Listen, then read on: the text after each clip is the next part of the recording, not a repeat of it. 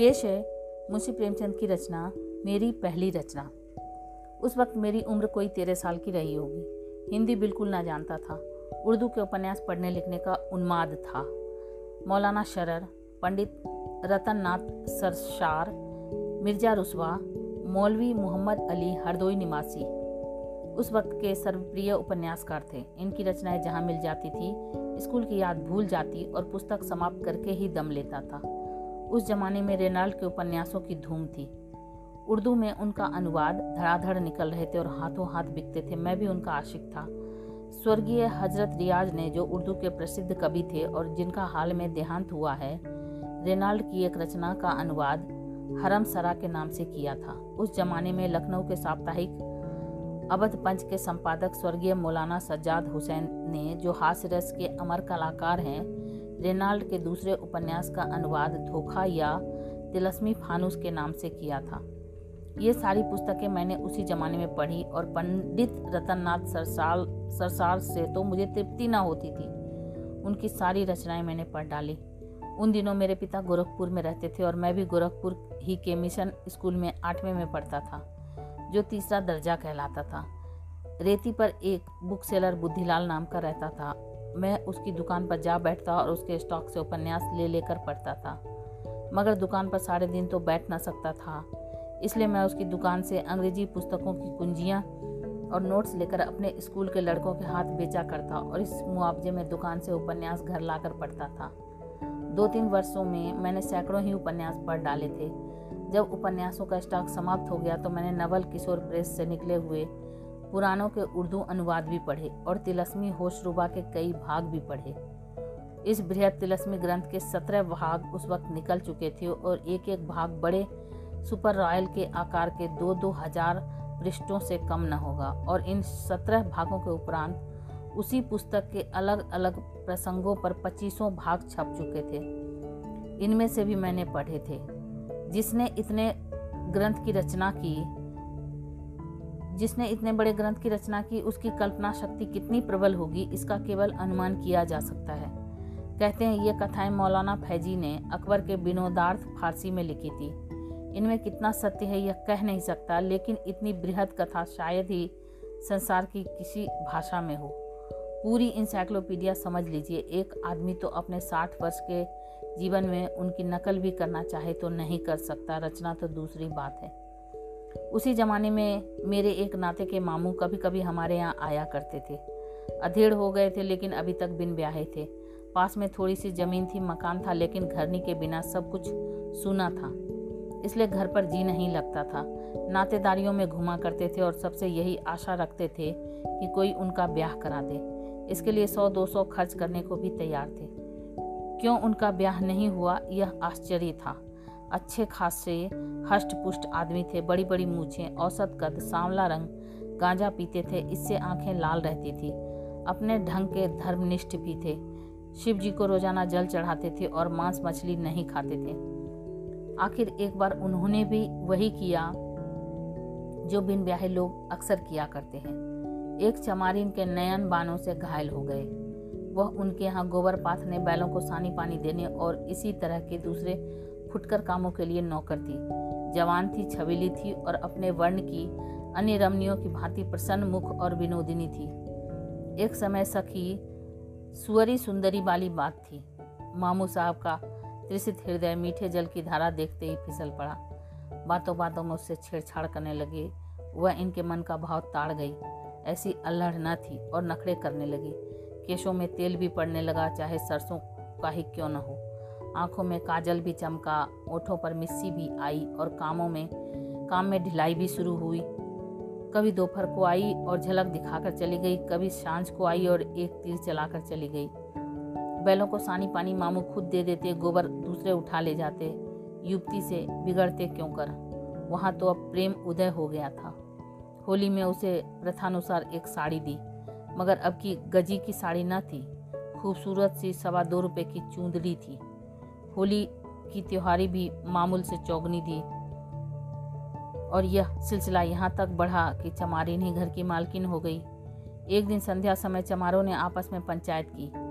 बड़े आदमी हैं तो हुआ करें। क्या किसी की इज़्ज़त लेंगे? एक इन लाला के बाप थे कि कभी किसी मेहरिया की ओर आँख उठाकर न देखा। और एक यह है कि नीच जाति की बहु बेटियों पर डोरे डालते हैं। समझाने बुझाने का मौका ना था। समझाने से लाला मानेंगे तो नहीं, उल्टे और कोई मामला खड़ा कर देंगे। इनके कलम घुमाने की तो देर है, इसलिए निश्चय हुआ कि लाला साहब को ऐसा सबक दे, देना चाहिए कि हमेशा के लिए याद हो जाए। इज़्ज़त का बदला खून ही चुकाता है, लेकिन मरम्मत से जो कुछ उसकी पुरौती हो सकती है। दूसरे दिन शाम को जब चंपा मामू साहब के घर आई तो इन्होंने अंदर का द्वार बंद कर दिया। महीनों के असमंजस और हिचक और धार्मिक संघर्ष के बाद आज मामू साहब ने अपने प्रेम को व्यवहारिक रूप देने का निश्चय किया था, चाहे कुछ हो जाए। कुल मर्जाद रहे या जाए, बाप दादा का नाम डूबे या उतराए। उधर चमारों का जत्था ताक में था ही, इधर कबाड़ बंद हुए, उधर उन्होंने खटखटाना शुरू किया। पहले तो मामू साहब ने समझा कोई आसामी मिलने आया होगा किवाड़ बंद पाकर लौट जाएगा, लेकिन जब आदमियों का शोरगुल सुना तो घबराए। जाकर किवाड़ों की दराज से झांका। कोई बीस पच्चीस चमार लाठियाँ लिए द्वार रोके खड़े किवाड़ों के तोड़ने की चेष्टा कर रहे थे। अब करें तो क्या करें? भागने का कहीं रास्ता नहीं, चंपा को कहीं छिपा नहीं सकते। समझ गए कि शामत आ गई है। आशिकी इतनी जल्दी गुल खिलाएगी, यह क्या जानते थे? नहीं, इस चमारिन पर दिल को आने ही क्यों देते? उधर चंपा इन्हीं को कोस रही थी। तुम्हारा क्या बिगड़ेगा? मेरी तो इज़्ज़त लुट गई। घर वाले मूड़ी काट कर छोड़ेंगे। कहती थी, कभी किवाड़ बंद ना करो। हाथ पाँव जोड़ती थी, मगर तुम्हारे सिर पर तो भूत सवार था। लगी मुँह में काली की नहीं? मामू साहब बेचारे इस कूचे में कभी ना आए थे। कोई पक्का खिलाड़ी होता तो सौ उपाय निकाल लेता। लेकिन मामू साहब की तो जैसे सिट्टी पिट्टी भूल गई। बरौठ में थर थर कांपते हनुमान चालीसा का पाठ करते हुए खड़े थे। कुछ न सोचता था और उधर द्वार पर कोलाहल बढ़ता ही जा रहा था। यहाँ तक कि सारा गाँव जमा हो गया। बामन ठाकुर काश सभी तमाशा देखने लगे और हाथ की खुजली मिटाने के लिए आ पहुँचे। इससे ज़्यादा मनोरंजक और स्फूर्तिवर्धक तमाशा और क्या होगा कि एक मर्द एक औरत के साथ घर में बंद पाया जाए। फिर वह चाहे कितना ही प्रतिष्ठित और विनम्र क्यों न हो, जनता उसे किसी तरह क्षमा नहीं कर सकती। बढ़ई बुलाया गया किवाड़ फाड़े गए मामू और मामू साहब भूसे की कोठरी में छिपे हुए मिले। चंपा आँगन में खड़ी रो रही थी। द्वार खुलते ही भागी। कोई उससे नहीं बोला। मामू साहब भाग कर जाते कहाँ? वह जानते थे उनके लिए भागने का रास्ता नहीं है। मार खाने के लिए तैयार बैठे थे। मार पड़ने लगी और बेभाव की पड़ने लगी। जिसके हाथ जो कुछ लगा, जूता, छड़ी, छाता, लात, भूसा, अस्त्र चले। यहाँ तक कि मामू साहब बेहोश हो गए और उन लोगों ने उन्हें मुर्दा समझकर छोड़ दिया। अब इतनी दुर्गति के बाद वह बच भी गए तो गाँव में नहीं रह सके और उनकी ज़मीन और उनकी ज़मीन पट्टीदारों के हाथ आ गई। इस दुर्घटना की खबर उड़ते उड़ते हमारे यहाँ भी पहुँची। मैंने भी उसका खूब आनंद उठाया। पिटते समय उनकी रूपरेखा कैसी रही होगी, इसकी कल्पना करके मुझे खूब हँसी आई। एक महीने तक तो वह हल्दी और गुड़ पीते रहे। ज्यों ही चलने फिरने लायक हुए हमारे यहाँ आए।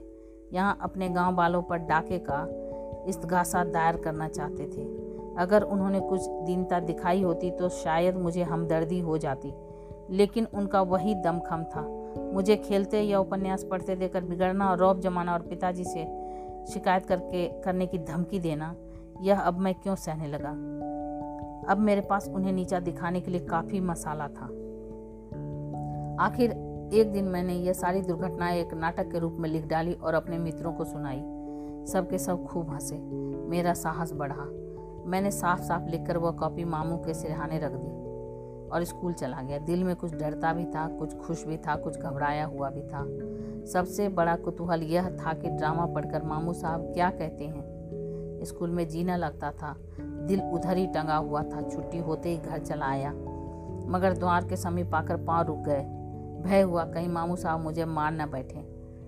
लेकिन इतना जानता था कि वह एक आध थप्पड़ से ज़्यादा मुझे ना मार सकेंगे, क्योंकि मैं मार खाने वालों लड़कों में से ना था। मगर यह मामला क्या है? मामू साहब चारपाई पर नहीं है, जहाँ वह नित्य लेटे हुए मिलते हैं। क्या घर चले गए? आकर कमरा देखा, वहाँ भी सन्नाटा। मामू साहब के जूते, कपड़े, गठरी सब लापता। अंदर जाकर पूछा, मालूम हुआ मामू साहब किसी ज़रूरी काम से घर चले गए हैं। भोजन तक नहीं किया। मैंने बाहर आकर सारा कमरा छान मारा, मगर मेरा ड्रामा, मेरी वह पहली रचना कहीं ना मिली। मालूम नहीं, मामू साहब ने उसे चिराग अली के सुपुर्द कर दिया या अपने साथ स्वर्ग ले गए। तो ये आप सुन रहे थे मुंशी प्रेमचंद की रचना, मेरी पहली रचना रेनू की आवाज़ में। ऐसी ही अद्भुत और अनोखी रचनाओं को सुनने के लिए मेरे चैनल को फॉलो करें और सब्सक्राइब करें। Thank you.